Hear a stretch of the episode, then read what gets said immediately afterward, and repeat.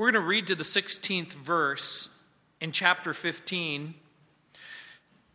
It says, Then Eliphaz the Temanite answered and said, Should a wise man answer with empty knowledge and fill himself with the east wind?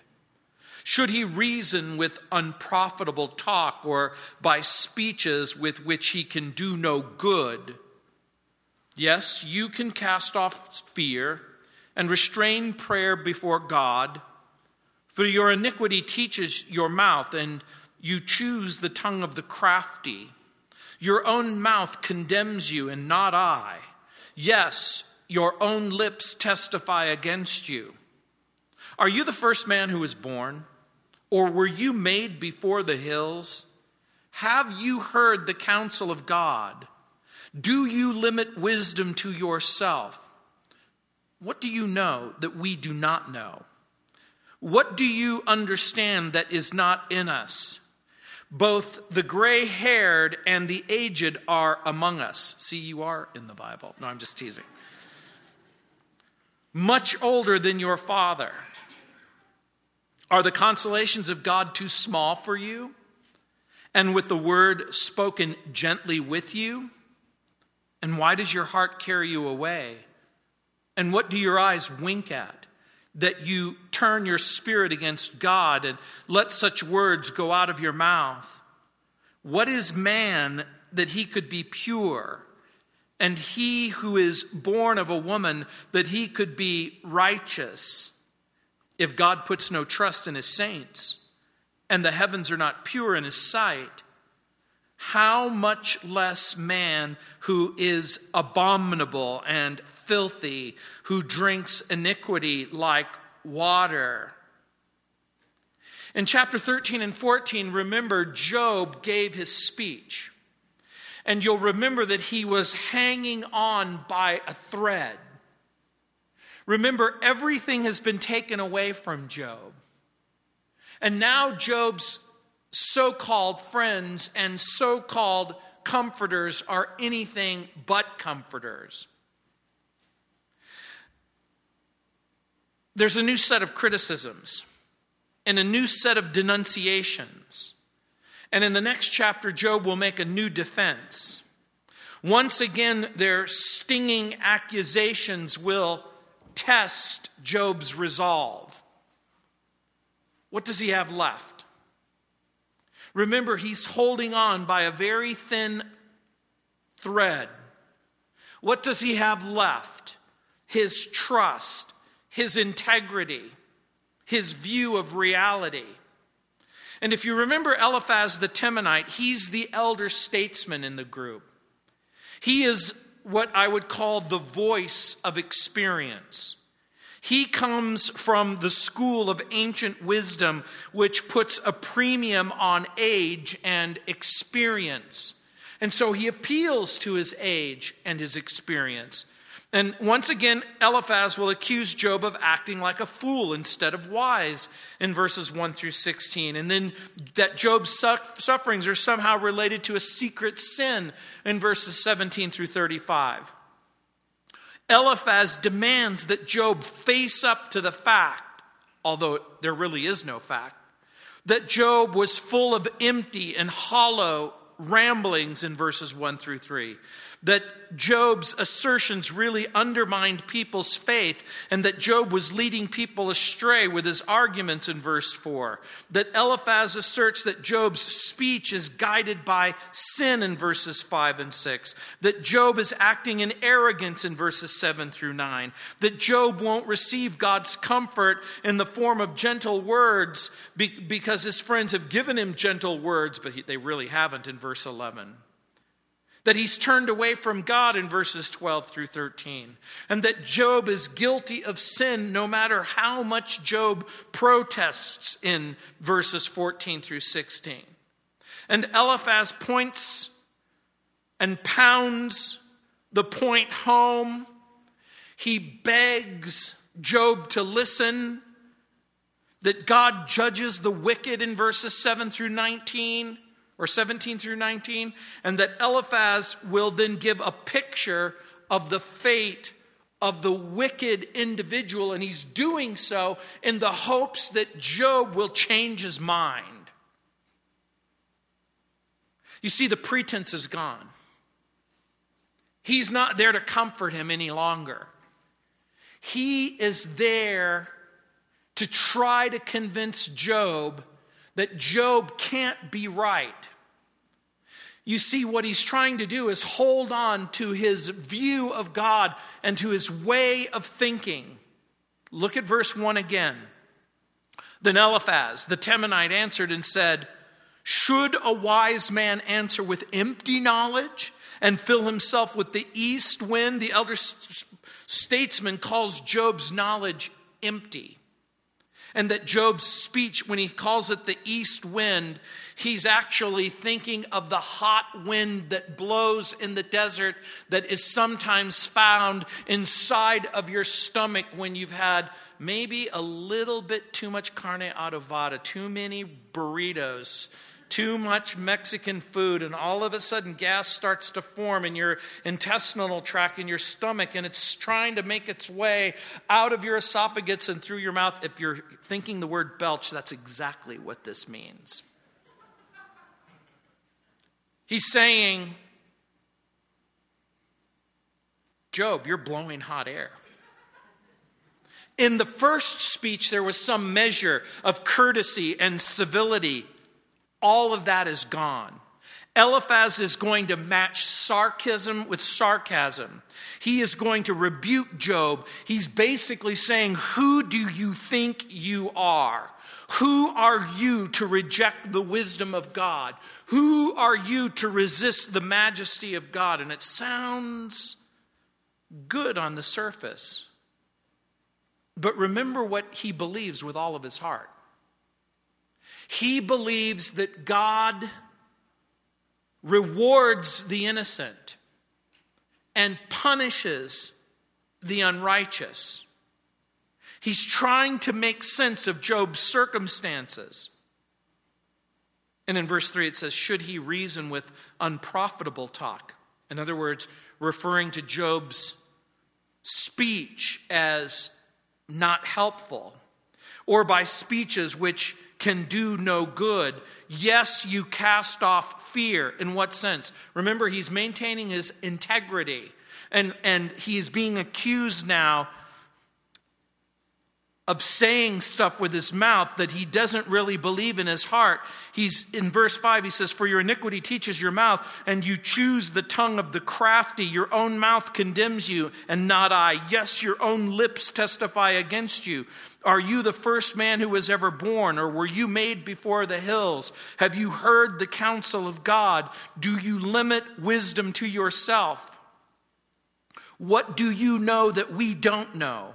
What do you understand that is not already in us? Both the gray haired and the aged are among us, much older than your father. I think Eliphaz is speaking about himself. He is one of those people who is no doubt the oldest person there. He is also no doubt older than Job's father. So he's in effect saying, Don't you know, don't you realize I'm old enough to be your father? Now, if anyone has ever said to you, Don't you know I'm old enough to be your father? Or I'm old enough to be your mother? Or I'm old enough to be whatever? What are they basically trying to tell you? That age and experience has given them insights that you couldn't possibly possess. And by the way, is that sometimes true? Does age and experience sometimes inform people's circumstances? And the answer is yes. But does age and experience ensure truth? The answer is no.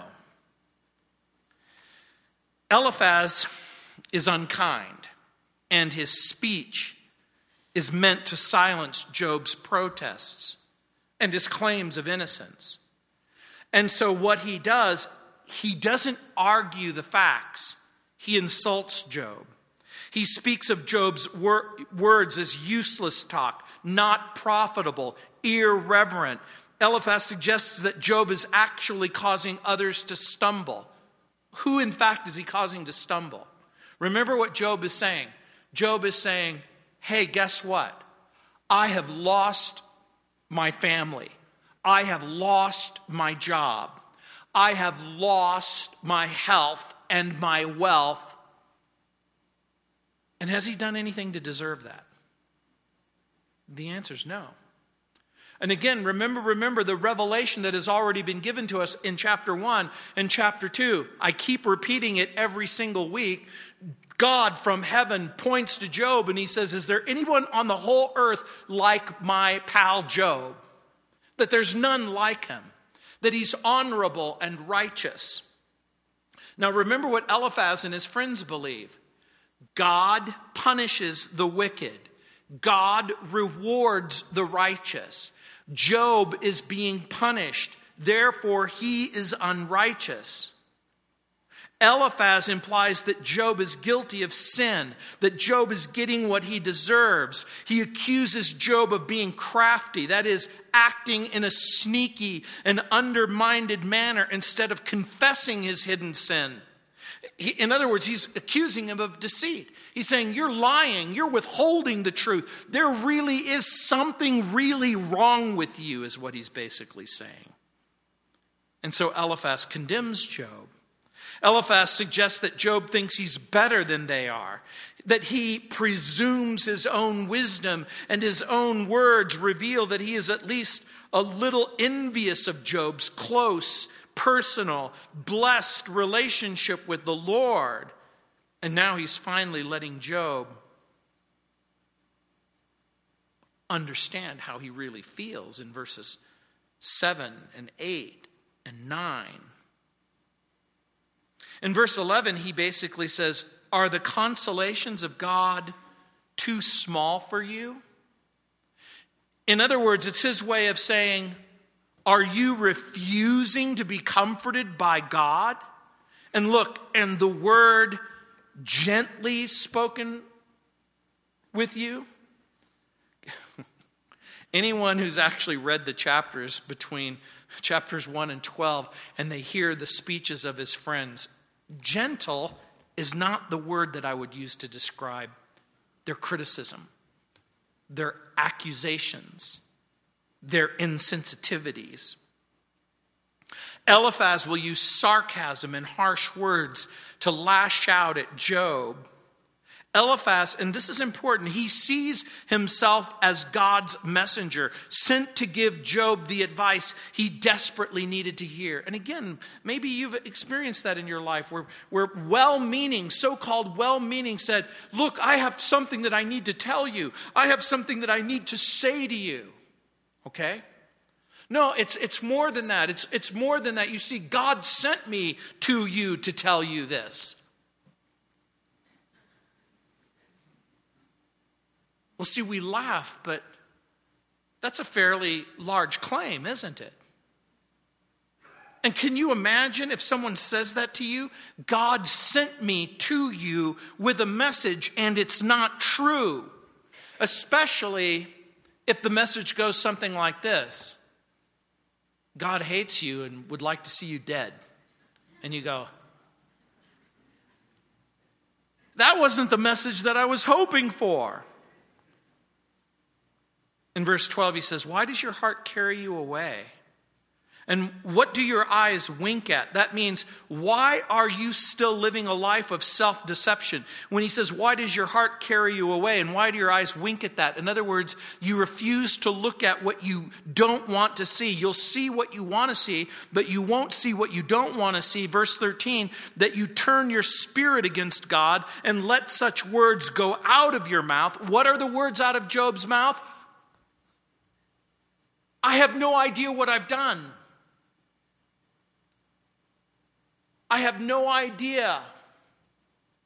Remember, he says, I'm not guilty of any known sin or any gross sin. I've tried my very, very level best to love the Lord and pray to the Lord and serve the Lord and pray for my children and sacrifice for them and to make the world a better place to live in. Eliphaz repeats his message in verses 17 through 19. on the holiness of God and the sinfulness of man. He basically says in verse 15 if God puts no trust, well, actually, let's begin in verse 13 that you turn your spirit against God and let such words go out of your mouth. What is man that he should be pure? And who is born of a woman that he could be righteous? In other words, here's what he's basically saying Human beings are wicked, they are corrupt, they are sinful through and through. That's basically a true message. So, if anyone has anything going for them whatsoever, if anyone has anything going for them whatsoever, it has to be on the basis of what God says and does. And so, again, it begs the question that we all ask What do you have to do and what do you have to be to have a right relationship with God? How is it that you can be accepted by God? How can you be loved by God and honored by God and being guided by the Lord? And the Lord says, if you're going to do it, you're, going to have to do it by faith. And you're going to have to trust that He's a good God and that He has a plan and a purpose and that He will strengthen you for the task at hand. And so Eliphaz says if God puts no trust in his saints, remember, these are the people who are separated, and the heavens are not pure in his sight. In other words, he compares the holiness of God with the physical universe in which we live in. He says, How much less man who is abominable and filthy, who drink iniquity like water. In other words, Eliphaz is basically saying, Say whatever you want, Job, but I know that there's something really wrong with you. But you, again, it's the dilemma of every saint, it's the dilemma of every Christian. You see, you have family, friends, people, neighbors, people watching you, and they say, Look, I, I notice that you go to church, and I notice that you have a Bible, and I notice you claim that God is your friend. How is it that you're any different from me? Because I notice that you're not a particularly good person. There used to be a bumper sticker that said, Not perfect, just forgiven. We, we know that we're not perfect. But we do know that we are forgiven on the basis of the sacrifice of Jesus. We understand that whatever forgiveness that we have, whatever goodness that we have, whatever thing that will commend us to God, we understand that that commendation comes because of the sacrifice of Jesus. William MacDonald writes, quote, But how is Job any more sinful than Eliphaz? MacDonald then quotes right out, quote, Why then apply it to Job as though it proved him a sinner above all things or all others? This surely is more like crafty speech than all the hot utterances of Job, let Eliphaz take the place beside his place beside Job and confess that he too is abominable and filthy. The poor sufferer might have responded to that. Now think about what they're saying. In verse 16, when Eliphaz says, How much less man who is abominable and filthy? Is Eliphaz condemning himself by his own words? If Job, he's accusing of being abominable and filthy, and if all people are abominable and filthy, does that exclude Eliphaz, who's making the speech? Do you understand the reasoning, what's happening? In other words, Eliphaz is accusing Job of all of the things that he's guilty of. That's the point. But Eliphaz is reluctant to really, really latch on to even his own speech. Look what it says in verse 17 be willing to listen to the experience of the wise. And I'm going to read verses 17 through 19. He says, I will tell you, hear me. What I have seen, I will declare. What wise men have told, not hiding anything received from their fathers. Verse 19, to whom alone the land was given, and no alien passed among them. Eliphaz begs Job to listen to him. And again, he says, Look, I need you to listen to me. And then he appeals to his experience and to the teaching of the ancients. That means the people from, from the past. Eliphaz is in effect saying, Look, listen to me, learn from what I have seen, learn from what I have experienced. Again, one Bible commentator writes, quote, Eliphaz had apparently lived a long life, filled with a broad range of experiences. Therefore, he believed he had made some wise observations. He wanted Job to listen to his voice of experience and also to the wisdom of men who had been taught by their fathers and forefathers. Job especially needed to listen to those to whom God had first given the land, that is, those who lived in the land before strangers, foreigners, and unbelievers arrived. In this statement, Eliphaz was appealing to ancient wisdom, specifically to pure or incorrupt teaching, teaching not distorted by godless men or foreigners. Now, let me help you understand what, what that means. Eliphaz is basically saying, What I believe and what these other guys believe is what everyone has always believed Job.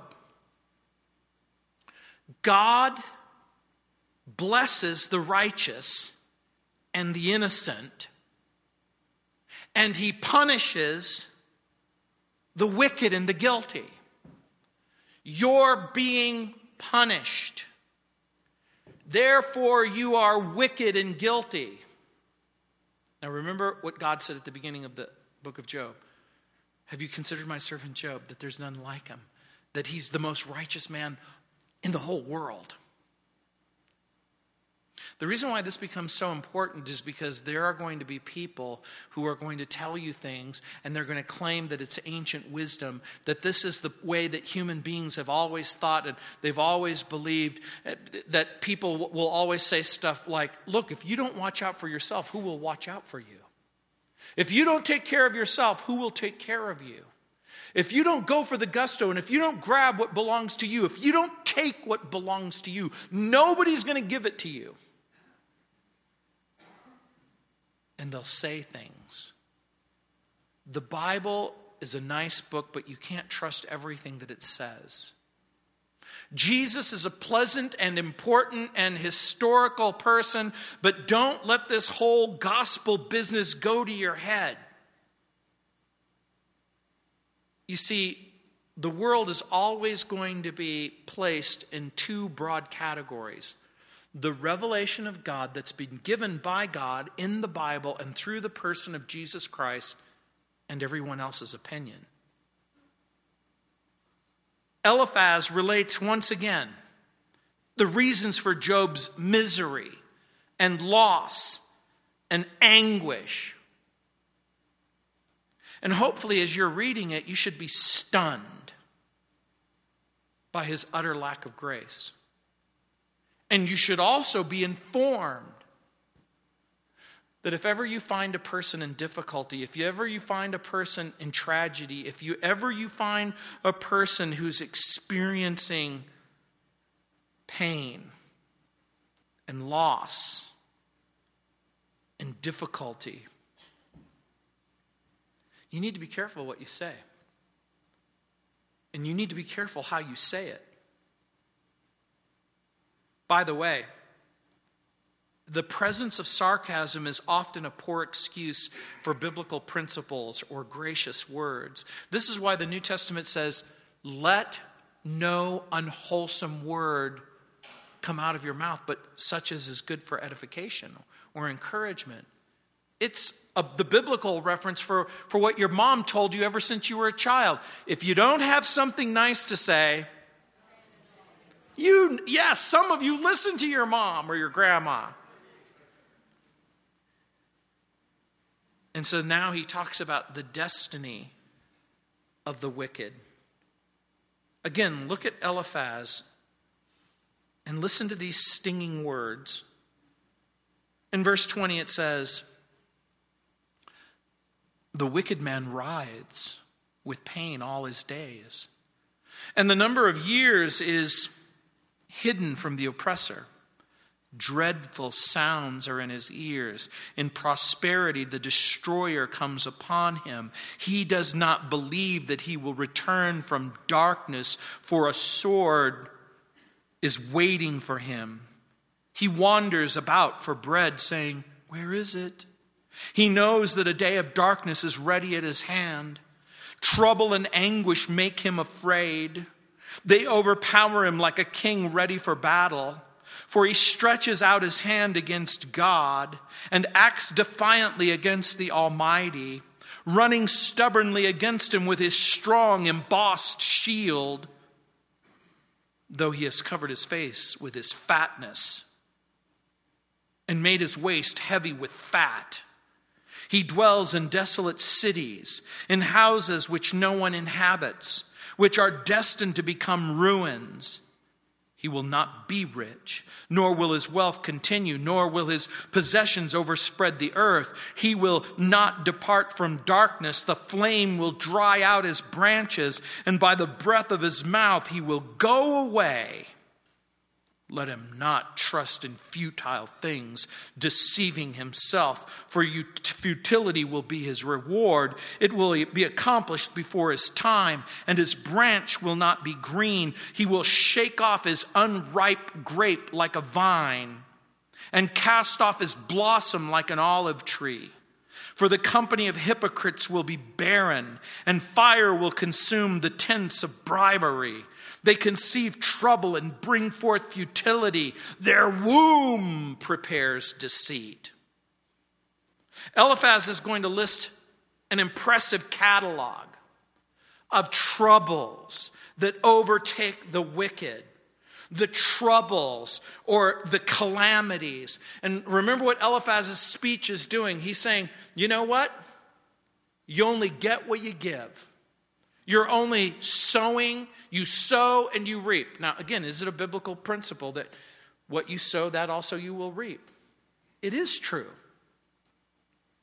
But is it always true that a person's pain, a person's suffering, a person's loss, a person's tragedy has something to do with something that they've done? That's part of the point of Job. It, it is no, actually, that's not true. That there's a sovereign God who allows certain things and disallows other things. And so when Remember, remember, remember, keep in mind, Eliphaz believes that the wicked always suffer, the innocent are always blessed.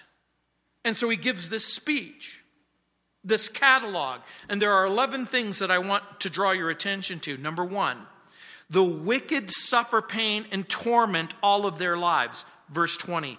The wicked man writhes with pain all of his days. It's his way of saying, hey, if you're wicked, guess what? Expect to be in a lot of pain and, and expect a lot of problems. Now, is there a certain truth to that?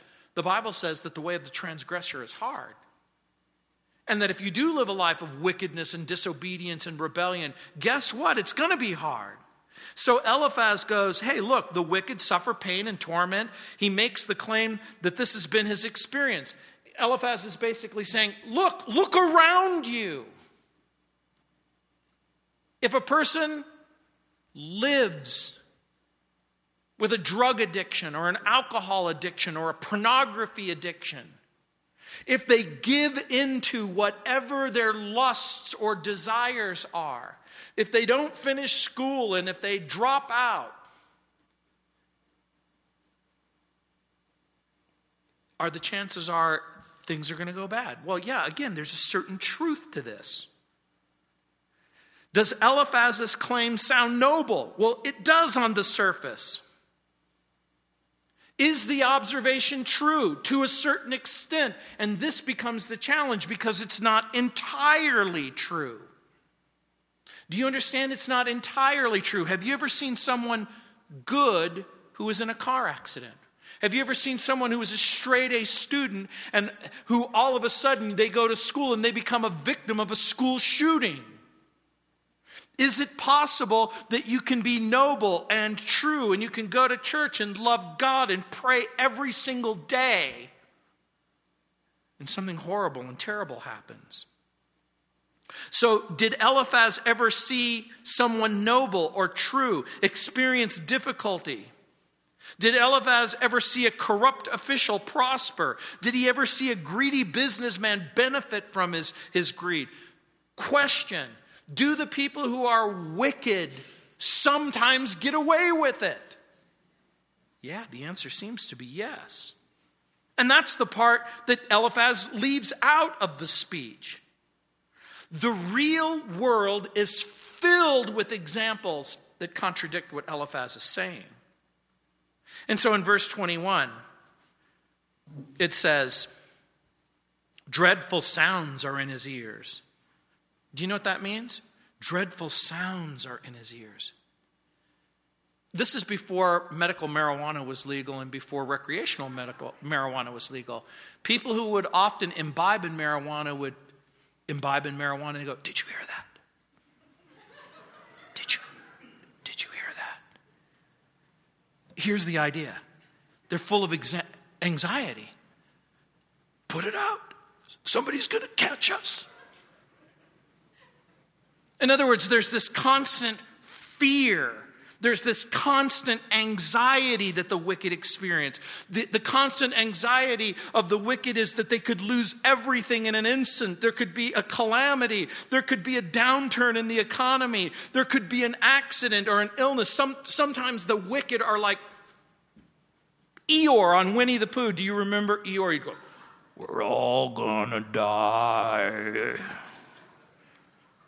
It's the thought that whatever is bad, whatever is horrible, whatever is terrifying, that's what's going to happen. Eliphaz points out that they're terrified by the sounds of the attackers. Suddenly, when everything seems to be going smooth, when everything seems to be going good, there is the screeching of brakes, and you can hear the person crashing into you from behind. You know, have you ever been driving, minding your own business, trying to just go from point A to point B? You're at a stoplight, you look in your rearview mirror, and the person isn't going to stop. And you're thinking, this is not what I signed up for today to get rear ended. The reference in verse 21 trouble and anguish make him afraid, they overpower him. Well, actually, in verse 21, where it says, dreadful sounds are in the ears, in prosperity, the destroyer comes upon them. The reference that Eliphaz makes is intended to cause Job to think about his own terrible loss the loss of his children Remember, his servants had been attacked by the Chaldeans and the Sabaeans. Bands of thieves had stolen his livestock and killed his servants. And the stinging, hurtful words would not have been lost on Job. But he was innocent. But the words are intended to hurt him to cause him pain. And at the end of verse 22, the wicked have no hope. That's number three, of escaping the darkness of death or the violence of the sword at the end of verse 22. After all, if you live by the sword, you're going to die by the sword. The wicked are helpless and lost and subject to deception and greed, or being consumed by the greedy, or those who oppress in the world. In addition, the wicked are aware of the nearness of their death. They wait helplessly for death while they see the vultures overhead, ready to consume whatever wealth is left. And it would seem that Eliphaz feared that Job might die and have to face God and that he has unconfessed sin in his life. And this is maybe the most noble way of thinking about the passage, giving Eliphaz at least the one tiny benefit of the doubt. Is it possible that Eliphaz is thinking, Job, Job, unless you come away to my way of thinking, unless you're willing to give up your, your trust and your integrity, unless you're willing to admit that there's something horribly and terribly wrong, you're going to die and you're going to face God and you're going to have this unconfessed sin on your conscience.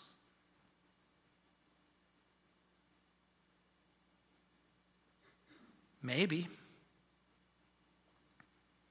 In verse 4, or number 4, in verse 23, it says, He wanders about for bread, saying, Where is it? The idea being the wicked wander around helpless and aimless through life in other words, the picture is a person who lives just for food, just for bread. The idea being you get up in the morning and you're trying to make enough money in order to buy enough food in order to stay alive. But all the while, the vultures are circling around you. That the wicked are helpless and lost. They are deceived and deceiving others. The, the wicked are aware that death is just right around the corner. Why do you work? So I can have money. Why do you want money? So I can buy food. Why do you have, want food? So I can eat. Why do you want to eat? So, you, so I can stay alive. Their whole life is a circle of desperately trying to stay alive and then Eliphaz in verses 24 and 25 and 26, look what it says. For he wanders about for bread, verse 23. He knows that a day of darkness is already at hand, verse 24. Trouble and anguish make him afraid. They overpower him like a king ready for battle. Verse 25, for he stretches out his hand against God and acts defiantly against the Almighty, running stubbornly against him with his strong, embossed shield. Number five, the wicked are troubled and live in anguish, their fears overwhelming them. The wicked have defied and placed themselves and elevated themselves in the place of God. They attack and challenge God like soldiers in battle, but it is a fight that they can't win because the wicked are gripped by fear. And just like the king is fearful right before he goes out to battle, so the wicked are afraid because of the dark day that's coming. And so, in the same way, Eliphaz is saying that Job's attitude and Job's refusal to confess his sin were a direct challenge to God, a full frontal attack against the Almighty. You see, you need to understand what's happening. Eliphaz is accusing Job of offending God. Is it true? Yeah, see, that's the problem. God isn't offended by Job. God is pleased with Job. Now imagine someone says to you, God's offended by you. One of two things is true He is offended by you, or He isn't. How can you know that? How can you know the answer whether or not God is offended with you? Of course, the answer is found in the Bible. The Bible says that in Christ, you're chosen, adopted, accepted in the beginning of Ephesians. In the book of Colossians, there is that amazing statement that's made. Oh, I'm going to turn there. This is what happens when I depart from my notes. Here we go.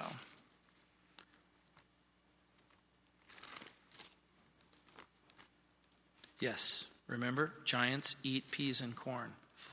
Galatians, Ephesians, Philippians, Colossians. Yeah, see, it still works.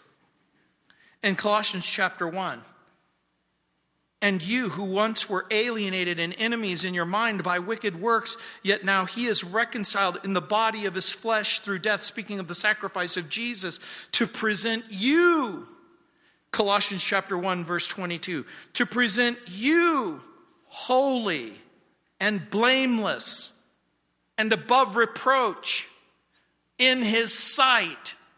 Paul says that if you are in Christ, you are holy, blameless, above reproach. in his sight. And so, the sixth thing is that the wicked are destined to lose all that they have due to self indulgence in verses 27, 28, and 29. Though he has covered his face with fatness. This is self indulgence. When it says he's covered his face with fatness, it doesn't mean he's taken a big jar of lard and he's put bacon grease all over his face and made his waist heavy with fat. This isn't like a tryout for the biggest loser. In those days, fatness was a, a type and a picture, if you will, of self indulgence and prosperity. That was the idea. And so that's the point that Eliphaz is making. The wicked are destined to lose all that they have because of their self indulgence. Notice Eliphaz's direct reference to Job. Job was healthy, Job was wealthy. I don't know if he was skinny but he lost everything.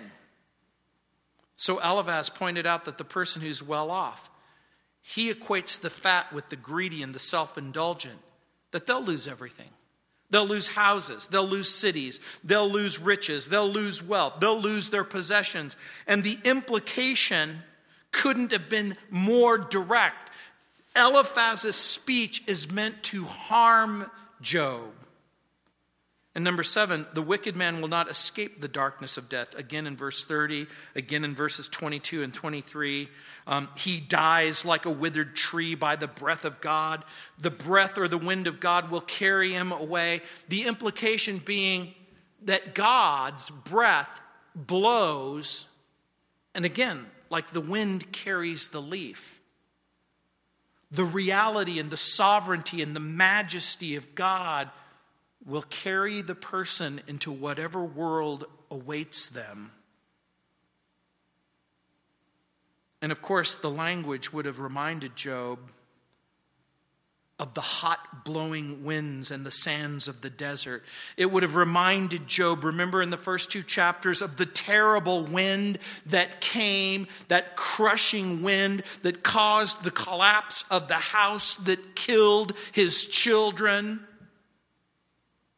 Eliphaz is doing everything that he can to force Job to consider the urgency of his hour, that he needed to repent, and that he needed to repent right at that very moment, that he couldn't afford to let one more moment go by. And number eight, the wicked trust in empty, worthless things in verse 29, it says, He will not be rich, nor will his wealth continue, nor will his possessions overspread the earth. Verse 30, He will not depart from darkness. The flame will dry out his branches, and by the breath of his mouth he will go away. Verse 31, Let him not trust in futile things, deceiving himself, for futility will be his reward. Eliphaz rightly says, the wicked trust in that which is empty and that which is worthless. And because of all of the things that Job had lost, Eliphaz presumes or assumes that Job had been trusting in his wealth. By the way, is that true? Did Job trust his wealth? The answer is no. He, he wasn't. He was grateful to God, he was prospered by God. But there's nothing in the text that would lead us to believe that he, that he trusted his wealth. What did he trust? Job trusted his innocence, didn't he? And his integrity, didn't he? Job trusted his innocence and his integrity, and in the view of Eliphaz, both his integrity, innocence, and his wealth were both false, both vain. Neither true. You know why? Because Eliphaz believes with all of his heart that Job is guilty, that God rewards the righteous and punishes the wicked. Do you remember what I said earlier? The pretense of comfort is off. Number nine, the wicked will die before their time and be paid in full for their, for their wickedness. That's verses 32 and 33. Look what it says. It will be accomplished in verse 32 before his time, and his branch will not be green. It's a poetic way of saying the wicked die before their time. Now, again, Eliphaz assumes that Job is reaping what he will sow. Remember, Job is very, very ill that he's hanging on to life every single moment of every single day. Eliphaz compares it to the vine losing their grapes before they're ripe, or an olive tree shedding their blossoms before they have a chance to bloom and become fruit. It's his way of saying there is no fruit in the future. Again, it is a jab, it is a punishment, it is a cruel, cruel thing because guess what? All of Job's children are dead. This is Eliphaz's way of saying you have no future. All of your children are gone, all of them are dead. Eliphaz is pointing directly to what happened to Job. He is accusing that he too will become the victim of an early death because he's stripped of his children, he's stripped of his, of his health, and he's stripped of his wealth, just like the grapevine has been stripped of its fruit and the olives stripped of their blossoms.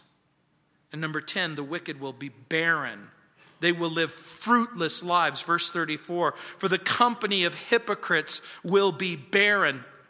Think for the company of hypocrites will be barren. Who's the hypocrite in the speech? Job. Why does Eliphaz believe that Job is a hypocrite?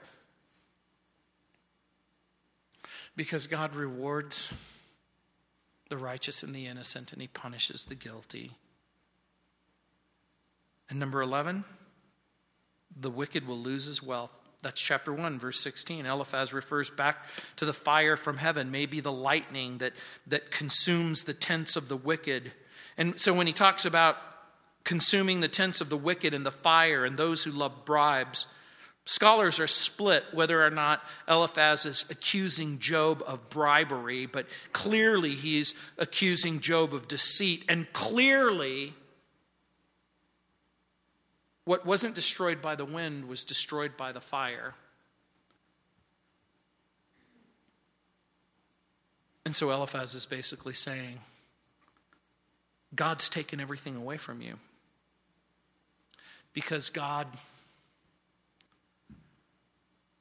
rewards the righteous and he punishes the wicked.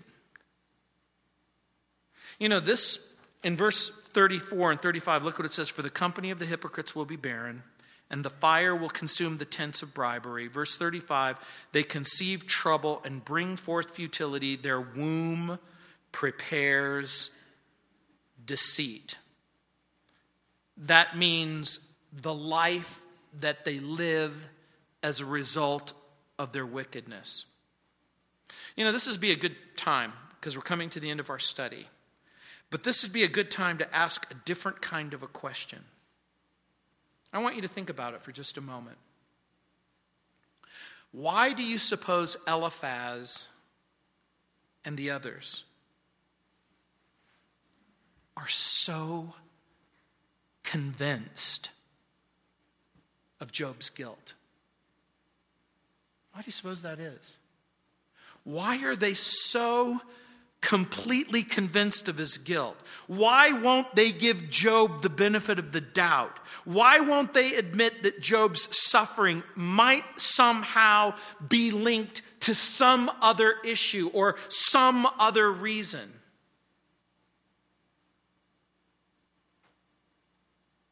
What do you suppose that is?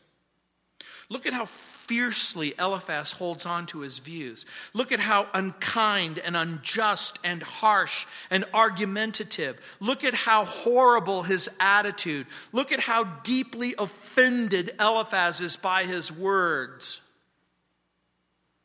Why do you suppose this is? I'm going to suggest something to you. Could it be that Eliphaz is threatened? Could it be that his worldview is threatened? Could it be that if God rewards the righteous, if God protects the innocent, if God punishes the unrighteous and guilty, one of two things is happening. Either they are right or Job is right. Both can't be true. In other words, is it possible that one of the reasons why they are threatened is because what they really believe about God isn't true? What they've held on to their whole life isn't really true. Now remember, remember, Eliphaz came to help Job. He came to comfort Job, but something has happened. If Job isn't a sinner being punished by God, then that means that their understanding of God is wrong. Again, Chuck Swindoll says, but that meant that they had no protection against personal suffering themselves. If obedience is no guarantee of health and wealth, what happened to Job might just happen to them. What do you say to a person who says, if you're hurt, if you're suffering, if you've experienced a horrible tragedy, then you must have done something wrong. Why do you say that? Because God rewards the innocent and the righteous, and He punishes the guilty. What if I said to you, that the entire goal has changed. Eliphaz isn't interested in comforting Job any longer. Eliphaz is desperately trying to hold on to what he believes is true. Haven't you ever wondered why people are so mean and so angry and so bitter and so disappointed with you when you say, No, I believe God is good, God is just, God is holy. No, I believe that Jesus loves me and I believe that he died on the cross for my sin. I believe that if I trust Jesus as my Lord and my Savior, then he'll cleanse me. He'll wash me. He'll forgive my sin. He'll cleanse me and he'll give me a place in heaven. Do you realize that when you say that to people who don't believe that, you're threatening them? Because if what you believe about Jesus is true, if what you believe about God is true, then it could very well be that what they believe about Jesus and what they believe about God isn't true. Job's friends faced a terrible dilemma. Either they were right and Job sinned and was getting what he deserved, or they were wrong and that sometimes the innocent do suffer and the righteous do suffer, or Job is suffering for, from some unknown, unpredictable reason that we don't understand. And there you have at least one possible reason for this speech. If they were right, they could remain secure in their belief that if they're good, if they refrain from deliberate, willful sin, then they can be happy and they can be healthy and they can be blessed. But if they're wrong, then maybe what happened to Job could happen to them. They could lose their family and they could lose their property and they could lose their wealth and they could lose their possessions and they could lose their health. Think about what Eliphaz has done. In order to hold on to his worldview, Job must be unwise, verses 1 through 13. Job must be guilty in verses 14 through 16. Job has to be wrong in verses 17 through 35. In his commentary on Job, again, McKenna suggests that Eliphaz is the classic example of someone who's arguing from what we might call a deteriorating orthodoxy. In other words, Eliphaz has to hold on to what he believes. And he writes, quote, First you defend what you believe. Then you defend why you believe. And finally, you defend how you believe. Isn't that interesting? That's what the unbeliever and the make believer do. They have to come up with an argument that the representation of God can't be true. In law school, we're taught if the law is in your favor, argue the law. If the facts are in your favor, argue the facts. If neither the law or the facts are in your favor, just argue.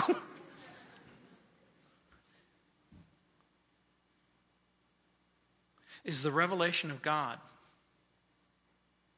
and the testimony of the New Testament in Eliphaz's favor? The answer is no. Can a true believer suffer, experience pain, heartache, loss? Did God ever promise that the righteous would never suffer or ever experience persecution? What exactly has God promised? Clearly, He's promised never to leave us or forsake us. He's never going to allow a trial or a terrifying circumstance that He won't make a provision for. The Lord will strengthen us, the Lord will bear us, He will lift us up, and He will walk with us. But remember, remember, remember, remember, remember Job. He's listening to these bitter, cutting, hurtful words. He only has three things his innocence, his integrity, and a complete commitment that trusting that God knows what He's doing, even if He doesn't. You see, this is why this book becomes so interesting. Okay, that's chapter 15. We're, oh, we're done. Let's pray. Heavenly Father, Lord, again, we thank you and we praise you and we glorify you.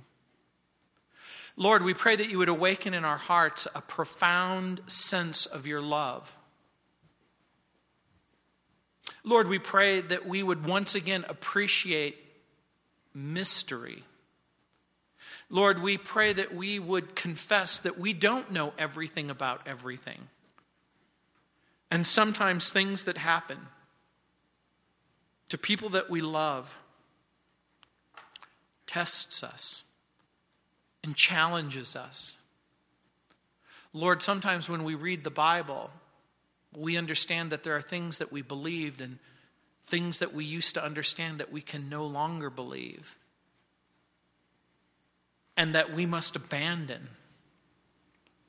That if what the Bible says is true about God, and if what the Bible says is true about Jesus, and if what the Bible says is true about salvation, and if what the Bible says is true about heaven and about hell, then perhaps what I believe about heaven and hell, about God and Jesus, may need to be changed so that it conforms to what the Bible says.